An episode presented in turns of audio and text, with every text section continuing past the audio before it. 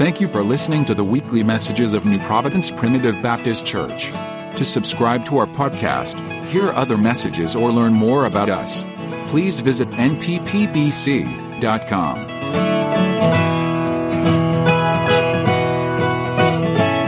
us tonight to the book of Matthew, chapter number six. Matthew, chapter number six. Um, just a simple thought tonight concerning prayer and the importance of it. Uh, certainly timely. We have a lot to pray about, and uh, certainly the burdens of life seem to bring us to that place to where prayer is is easier. Um, but in all of this, prayer is still a sacrifice. It's a giving of oneself to something that is surrendered. And um, I don't know about anybody else, but it's contrary to the flesh nature to really yield oneself completely in prayer. And so I pray that we get this. I, I really want to share this tonight in a way that you'll leave with it. Um, personally, it's helped me, this particular thing, ever, ever since um, that I heard it and read it where, wherever it was that I got it, and and and I'm now reminded of it. It's become part of at least how I go to God in prayer, and it's been helpful for me. And so I want to leave this with you tonight. So I do desire your prayers. We're gonna we're gonna hit several scriptures tonight, and all of them concerning prayer. But uh, our text will come from Matthew chapter number 6, beginning at verse 5. Jesus said, And when thou prayest, thou shalt not be as the hypocrites are. Uh, that's enough right there, right? We could go home and say, if we could just do that, we would have accomplished a great deal. For they love to pray standing in the synagogues and in the corners of the streets that they may be seen of men. Verily I say unto you, they have their reward. But thou, when thou prayest, enter into thy closet, and thou shut thy door. Pray to the Father which is in secret, and thy Father which seeth in secret shall reward thee openly. But when you pray, use not vain repetitions, as the heathen do. For they think that they shall be heard for their much speaking. Be not ye therefore like unto them. For your Father knoweth what, you, what things ye have need of before you ask Him. After this manner, therefore, pray ye. Our Father which art in heaven, hallowed be thy name. Thy kingdom come, thy will be done, in earth as it is in heaven. Give us this day our daily bread, and forgive us our debts as we forgive our debtors. And lead us not into temptation, but deliver us from evil. For thine is the kingdom, and the power, and the glory forever. Amen. For if you forgive men their trespasses, your heavenly Father will also forgive you. But if you forgive not men their trespasses, neither will your Father forgive your trespasses. Father, thank you for your word. We pray for the unction of the Holy Spirit. Confess how desperate we are for it. We have no way to compel the hearts of any other man, Lord, at least our own. Help us, we pray that with your spirit and the unction of your power, God, that the word of, of God would find its place in our heart, that we as your people would heed to it, yielding and becoming one with it. Thank you for what you're going to do. As we humbly ask it, we pray in Jesus' name. Amen.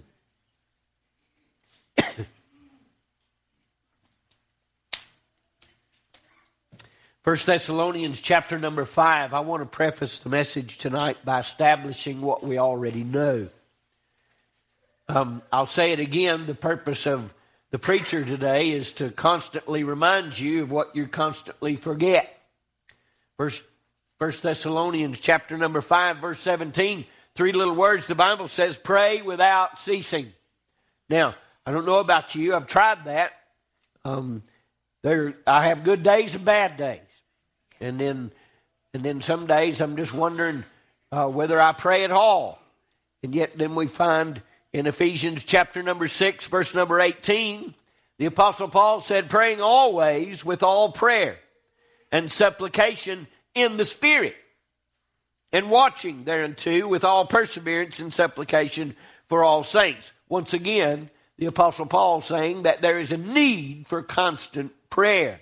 There's a need for there to be an open communication between us and God. Now, if you're not careful, here's the part where you start tuning out the message, right? Because as good Christian people, you think, well, I've got this one. I'm going to check that out while I think about what I'm going to do tomorrow. I'm going to challenge us tonight that there's a deeper place that we can be in prayer. And truly, if we prayed without ceasing, I believe we'd know the difference.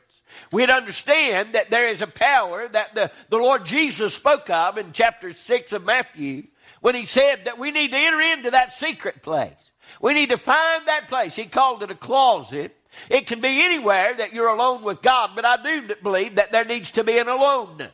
There needs to be just a one on one meeting between us and God, whether it's uh, in, in your closet or in your car or in your garage or in your barn or in the shed or in the house, whatever it is. There needs to be a one on one conversation to where we are talking with God and He is talking with us. Now, I believe prayer involves a great deal of things, but one of the things we'll find in Scripture that I've shared with you already is that it ought to be always in our lives. The people of God ought to be constantly in prayer unto God. When we're not talking with someone else or engaged directly in something else, there ought to be a moving of our spirit that is connecting us with God and bringing us to a place where there is communion, there is fellowship, and there is discourse going back and forth. I want to hear from him. It seems like what I do is all I'm always asking, I'm always pleading, I'm always praying in some way for something else, and yet I want to hear from God. Prayer needs to be two ways, not just a monologue, not just something where I am trying to get the attention of God. That's not biblical. What the Bible said was is if we'd humble our heart, that He would hear us. He's not up there trying to figure out how to hear you and me. He knows what we have need of, and what He's asking for is us to engage earnestly in this prayer. The Bible said in Romans verse chapter 12 verse 12 he said rejoicing in hope patient in tribulation continuing instant in prayer. Now, that's establishing, I believe, for us just a foundation of how many times we ought to pray today. Why, it's more than that, right? Prayer ought to be something that is consistently coming from our lips. A prayer from the heart that is constantly going with God. We ought to have to have to hunt for God. We ought to woke up with Him. Well, there ought to have been a communion, a fellowship, a back and forth, a discourse between us and God from the very moment of our conscious awakening. We should have been talking with God. We should have been interceding for others, and yet all the while engaging God in this powerful thing called prayer, and where the Jesus Himself would come and say, Listen, when you pray, don't pray like this guy, don't pray like that one, but I want you to pray like this. And then He gives them the prayer the prayer. I believe prayer is the key. And certainly, if we're the people of God, if we, the people of God, are going to see things done, if we're going to see the power of God loosed among us, it'll involve prayer. We won't see it done if prayer is not involved. And if, and if we're engaged in prayer with a simple five minute conversation with God, I can tell you right now, that won't get it. It's not going to work. Right? Now, there's a requirement that I have with the relationship with my wife. Now, I've got to talk more than five minutes or at least listen. There has to be there has to be a discourse right? There's no connection. If, it, if, if it's just something where it's it's a five minute a conversation and it's only one way then friend that wasn't really building any kind of relationship. And yet we treat god as if uh, as one said the spare tire. We, we call on him when we need him or when we hear about something that's awful or tragic or fearful or, or concerning, we're willing to call on God as if somehow or another He's a magic wand. I want you to know today that God can do anything, but what He's looking for is a prayer life that is consistent day in, day out, every day, all the time, a constant leaning in and a yearning for the very one who gives us the strength that we need. Now, prayer is that is that conduit Prayer is that, that funnel, that pipe between us and God, and the Holy Spirit is what's going in, in between the two and carrying back and forth the intercession that it provides, that the Lord provides, and then what He sends to you and I. Amen. All of these things are part of that prayer life, and for us to be successful as the people of God, we're going to have to pray a lot.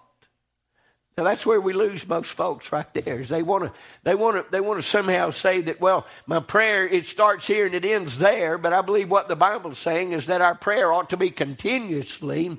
It ought to be always from our heart going up unto God. There ought to ever be a time in our life when we have to figure out where is God at. We ought to have already been talking with him and know that he's right now present.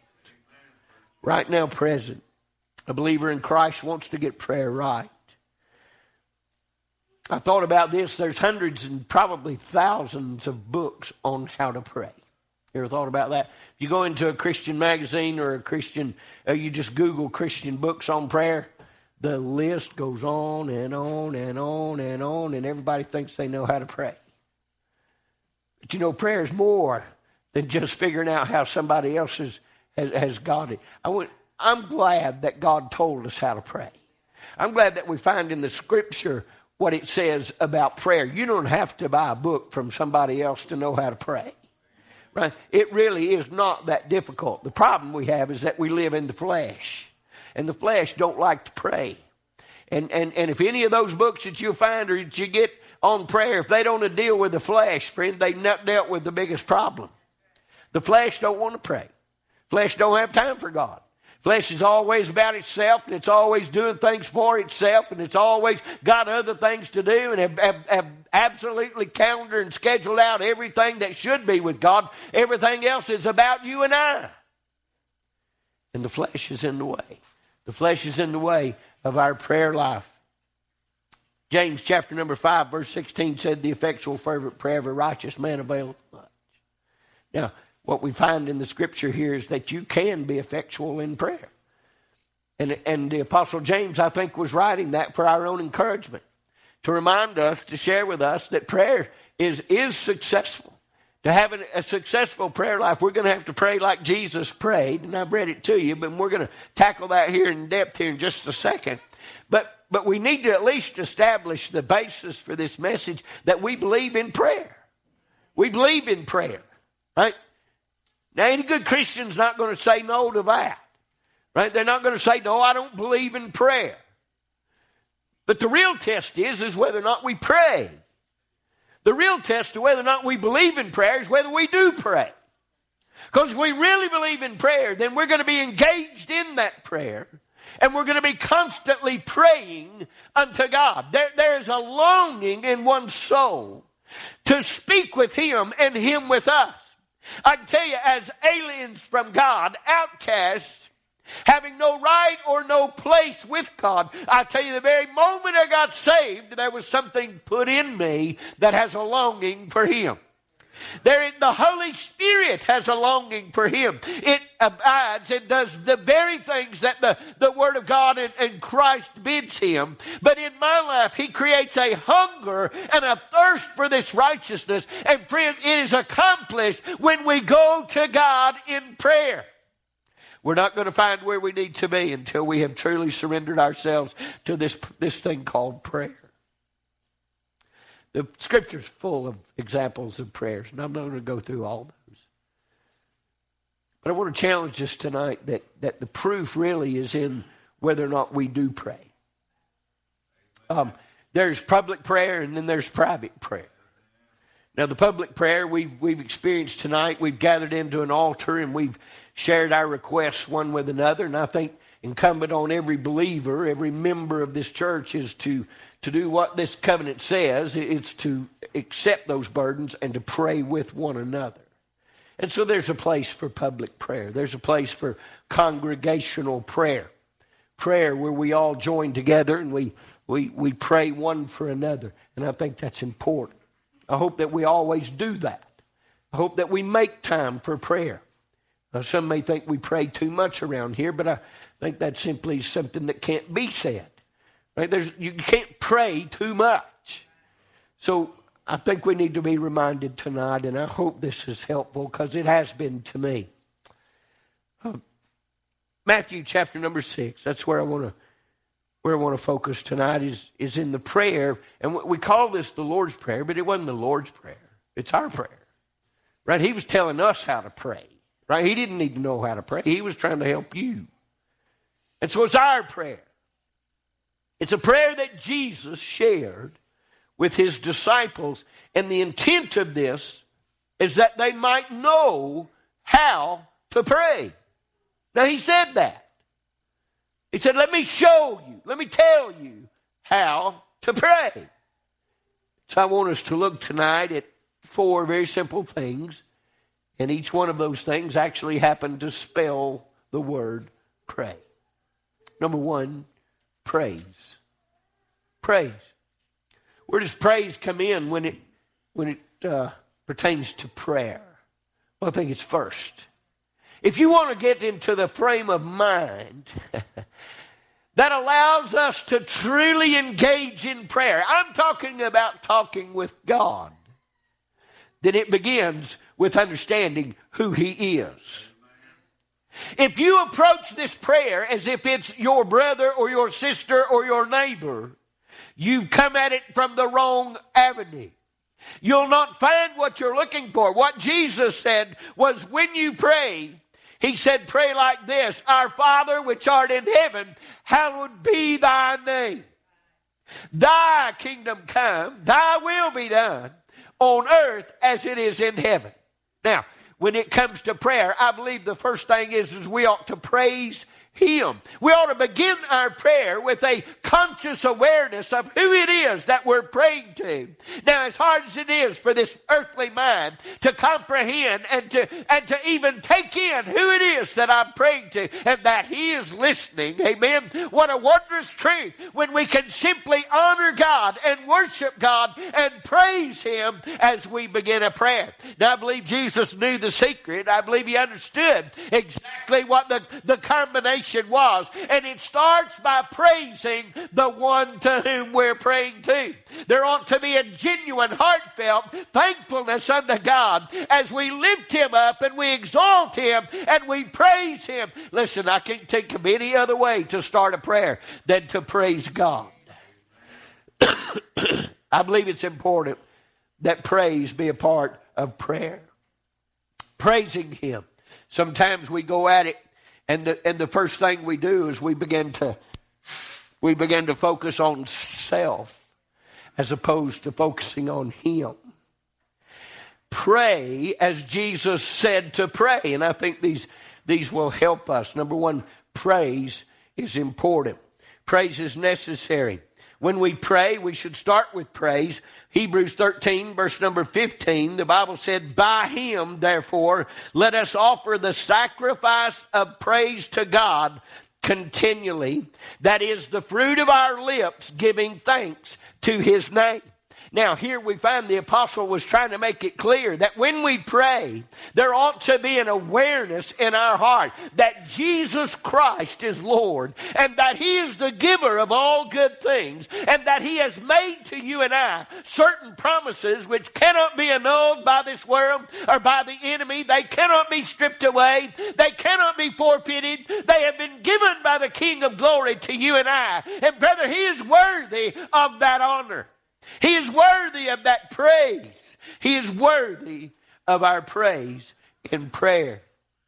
I believe praise is how we, if we begin in praise, I believe we've established the right conduit. We've established the right connection between us and God. You know, the closer that you get with God, the smaller you feel.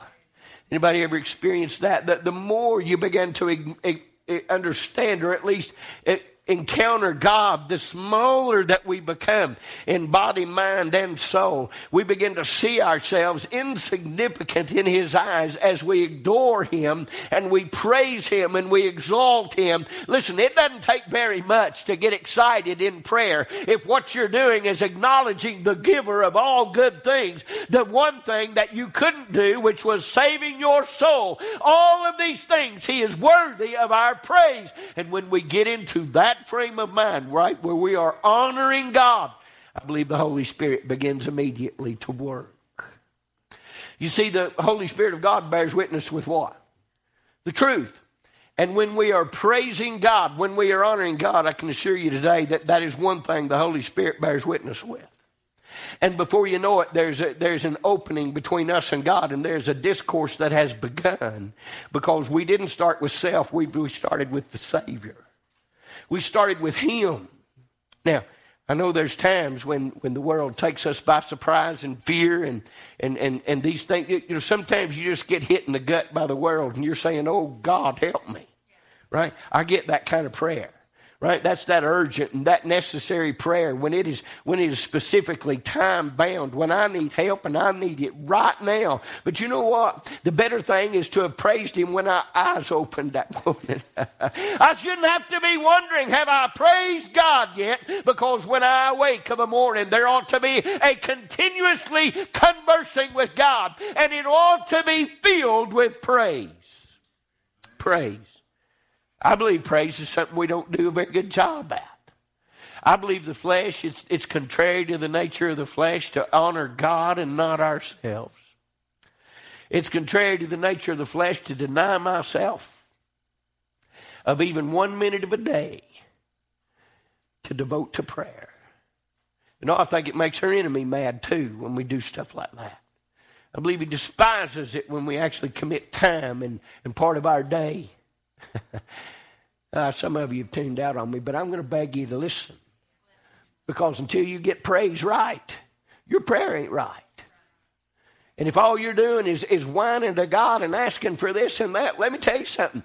He's the one to ask. I'll get that, and I'll get to that.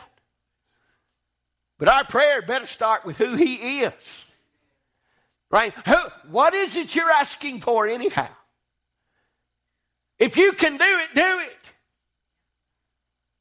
But I find what I'm asking for is the stuff I can't do.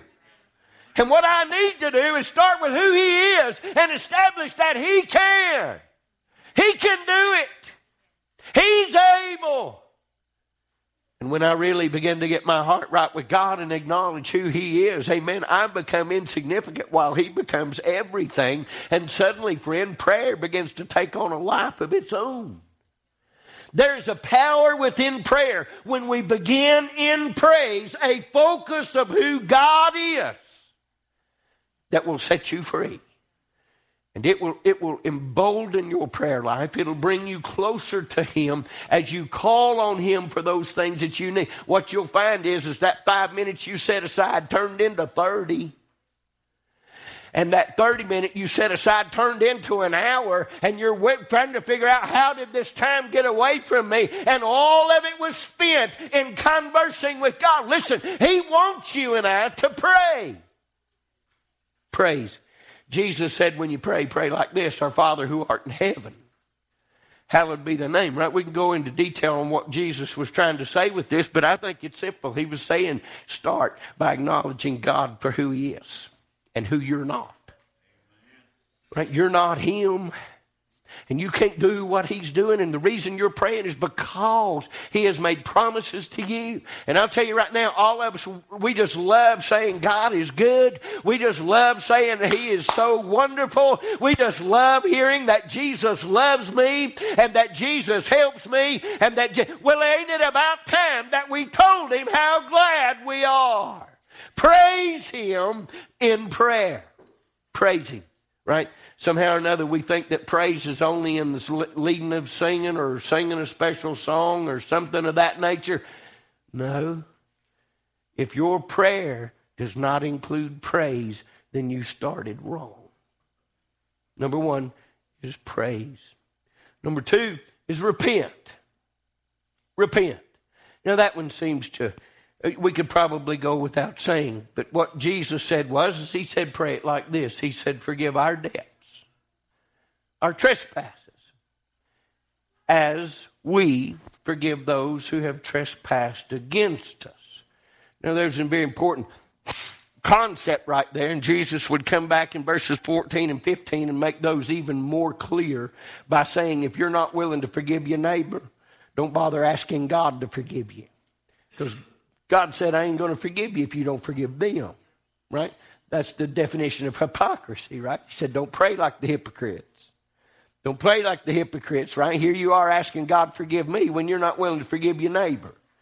That one that done you wrong, right? And they truly did you wrong, right? You're not in the wrong, they're in the wrong, and yet you won't forgive them. That's probably one of the hardest things the human will ever have to encounter. is giving mercy when mercy is not earned, it's not deserved, it's not warranted, it's not merited. Right? That person ain't asked me to forgive him. I ain't going to forgive him. That person ain't said, I'm sorry. I'm not going to give him any mercy. And yet, what Jesus said was, oh, got to forgive him. And the Bible said for us to repent. Right? Now, I need to say any more about that because I've got plenty to repent of. right? The prayer's suddenly getting longer, right, as I start to think about this, because when it think when I think of my own shortcomings, which are sin, anything that's not done in faith is sin. To know good and do it not, it's sin. To know the things that I ought to do and don't do them, or the things I, I don't do, or, or, or know I'm not supposed to do and do, all of these things are sin. And all of it requires that we repent. Now, it's not a question of whether or not my sins are forgiven. Jesus Christ died and paid for my sins all at one time. He'll never have to do it again. But for me to have the relationship that I'm supposed to have with Him, if there's going to be fellowship between me and God, let me tell you something repentance will be involved. Right? Because you are not and never will be able to go through not one solitary day without failing in some way. Coming short, the Bible said, of the glory of God missing the mark, simply not getting it right. Every one of us are guilty of something all the time. And sometimes it's those things that are hidden inside of us, like our attitude, like our unwillingness to be grateful, like our unwillingness to be kind and compassionate and concerned for our fellow man. All of these things are sinful by nature if they're simply spurned from the flesh. Repent. Repent. One of the places in the scripture when Jesus was sharing with them the importance of this was he made it clear. He said, You think that it's because somebody's done some horrendous crime that they have to repent. But Jesus told them plainly, He said, Except you repent, you're going to likewise perish. Except you also repent. And you know, to repent, we have to truly be sorry. You get what that means? It needs to bother you when you sin. It ought to bother you when you don't get it right. It ought to concern you when you know good and well that you're not living the way He expects you to. Now, I'm not trying to stand up here and create the standard for you. You've got a book. Read it. It's there. I don't have to do that. But I will tell you this it ought to bother you when you live in sin. And if you can live in sin and it, and it not affect you, I challenge whether or not you've truly been saved. If the Holy Spirit abides with you, brother, it offends him when you sin and it goes unrepented of. That's, what, that's a sin within itself, by the way, is not repenting for allowing sin to go on in our life, for allowing things that are ungodly or fleshly, for following the things of this world and, and not yielding ourselves of a broken heart and saying, God, I'm so sorry. How many of us does it truly hurt our feelings when we fail? Does it make you sick like it does me? Does it bother anybody when we miss it again. There ought to be a longing in our soul to cry out unto God and say, I'm so sorry, and mean it. A cry from the inner part of man that says, Oh, how I long to be out of the flesh because I hate sin. And I can't seem to ever get it right. Growing accustomed to sin is evident when repentance starts leaving us. We grow accustomed to the things of this world and we can know it right away when what, what is part of our prayer does not include repentance. And we want to say we repent.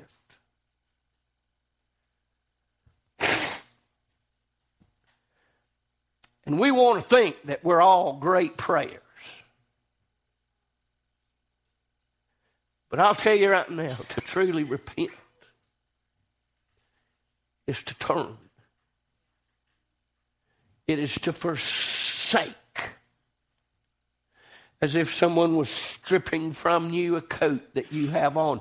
It is to leave it behind, whatever it is. And it ought to bother us when we sin. Praise, repent. Number three, ask. I have found that the order of these things are important. Now, I don't believe they're essential or mandated, but I do believe they're important. I absolutely 100% believe that our prayer life ought to begin in worship. I have found this to be every single time 100% effectual. When I start my prayer about Him. There's plenty to talk about when it comes to God. there is plenty to be in awe of.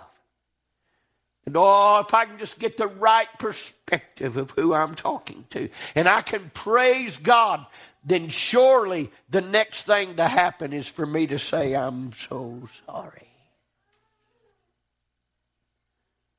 Then it's time to ask.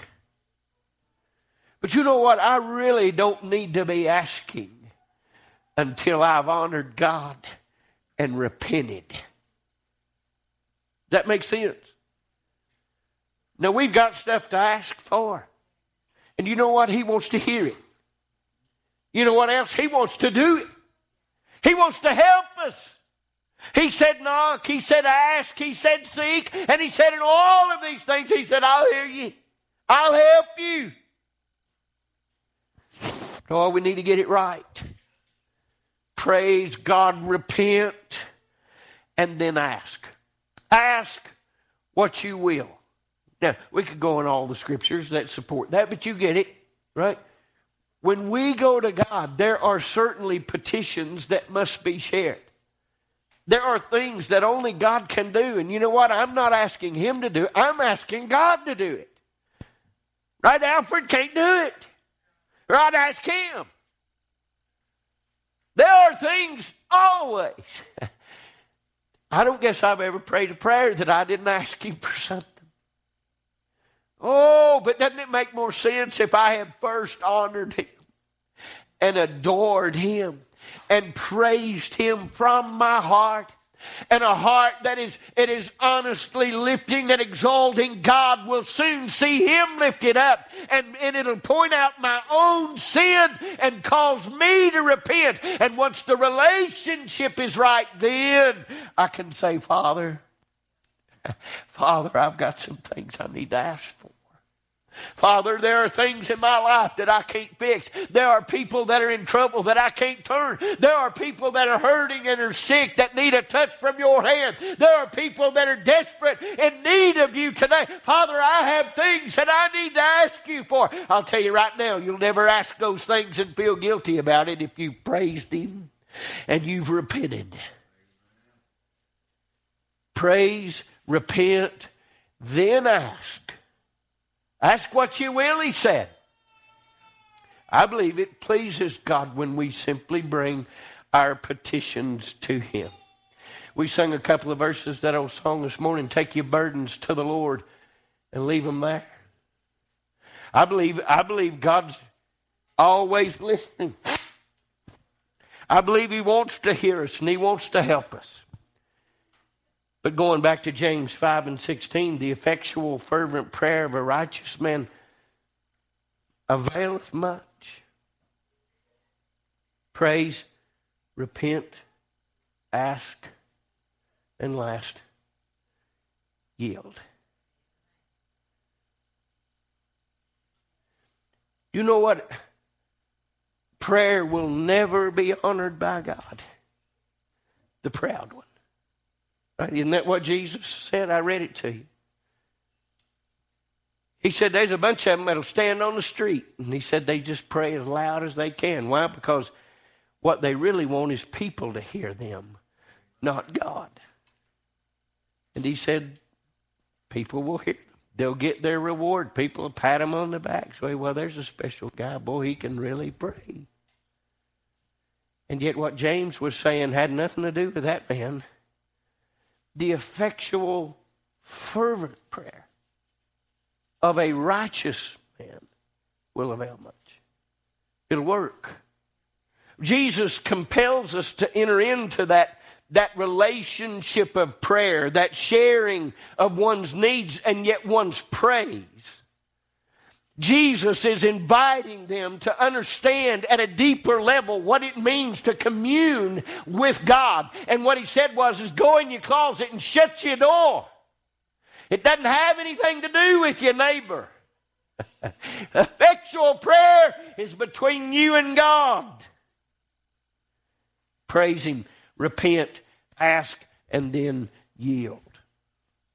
You see, because in prayer, it should be not a one way discussion, but there ought to be a, a, discourse, a going back and forth. Dialogue. Not a monologue, but a dialogue, right? That is two ways. The Holy Spirit, as we are praying, is also sending back comfort and peace and joy and help and strength and His Word and promises and all of these things are coming both, right? They are coming to us from God. And when we receive these things, there ought to be a willingness to say, Yes, Lord. oh, Lord, help me. Because it ain't just me asking, He's asking me of things.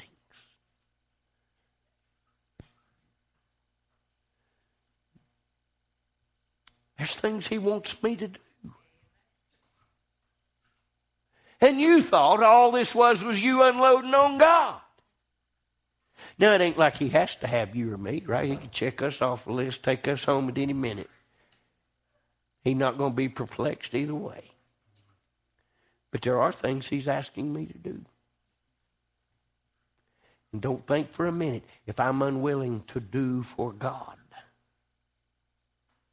that that somehow negates what I prayed or helps what I pray. Let me tell you something. If I'm going to praise God and repent and ask, here's what I think we ought also to do absolutely 100% of the time is yield to the Spirit of God and say, Yes, Lord. You ever had the Holy Spirit while you was praying tell you to do something? Huh? I have. I've had I've actually had to quit praying and go do it. That kind of that kind of asking.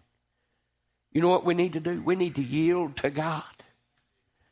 We need to say yes to God and no to everything. We need to, when God begins to touch us and say, hey, there's something in your life, I'm, I'm going to ask you to deal with it today. You know what I need to say, Alfred? Yes, Lord. There's an attitude that you've been having. I want you to handle this. I want you to deal with this right now with me. And I want you to get right with me right now. You know what I got to do? I need to yield. See that effectual fervency of that prayer? It's not going to avail anything until I also have yielded to God. Because it's not just about what I'm asking Him, but what about what He's asking you? I believe every one of us have a purpose. I believe every one of us have a mission. Hey, we're soldiers in the army of God. Do you think soldiers just sit around twiddling their thumbs? Is that why there's so? No. There's a battle to be fought. There are things to be done. There are, there are battles to be won. And I'll tell you right now, until I'm willing to yield to the will of God, my prayer ain't complete. Because your prayer ain't just about you telling God something. If that prayer ain't going both ways. Now, again, I'm not saying God needs anything. Right? God's not asking you because He somehow is out of options. I just don't want you to misunderstand this. But there are things he expects me to do. And there are times when he when the Holy Spirit puts its its finger right on a spot. It says, let's deal with this right now. And all our prayers go they go astray sometimes because we say, I don't want to turn loose of that. I don't want to let that go. I really don't like that person. And I don't want to help them.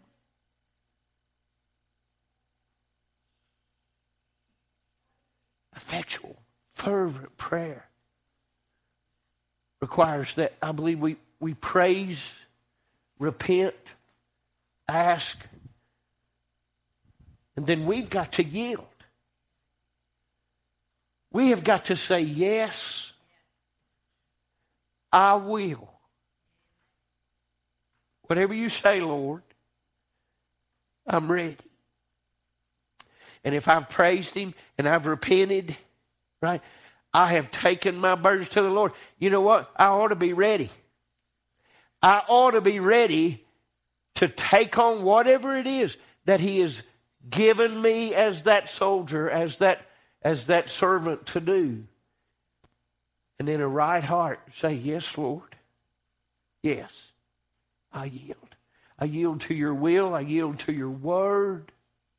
I yield to your cause. I yield to your purpose. I yield to your person. And in that yielding, here's what I found the praise starts all over. it's just somehow hard to stop the praise sometimes. Isn't he great? Isn't he wonderful?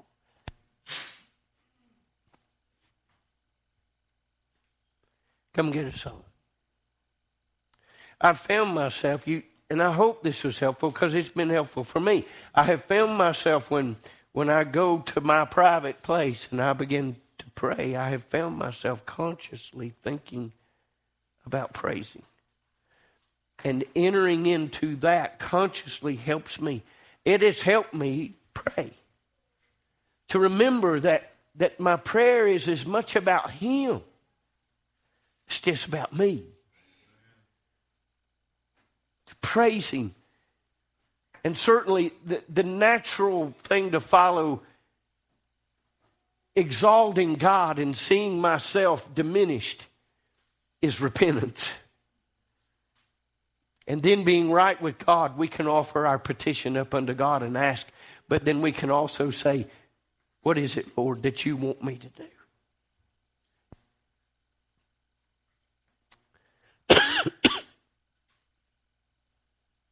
When Isaiah got right and he saw the Lord lifted up in his temple, the first thing he did was repent.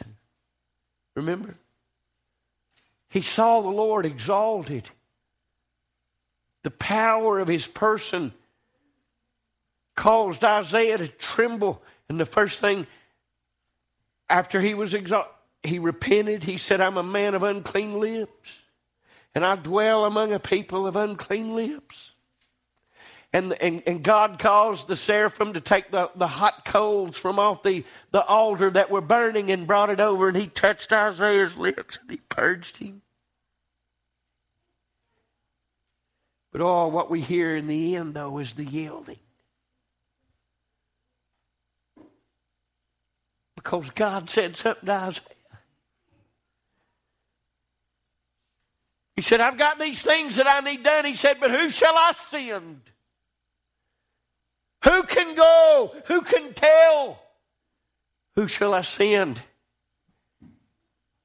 You know what Isaiah said?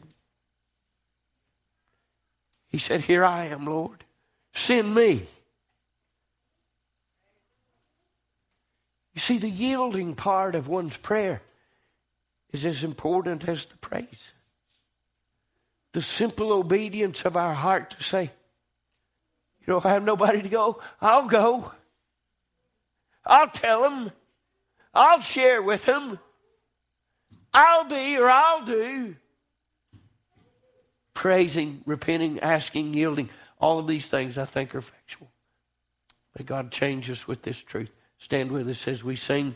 You're here tonight and you need the Lord. The altar's open. If you're not saved, if you know right now your heart's not right with God, let me tell you something. They're leaving this world every day. I've heard of more deaths just this week than I have all year.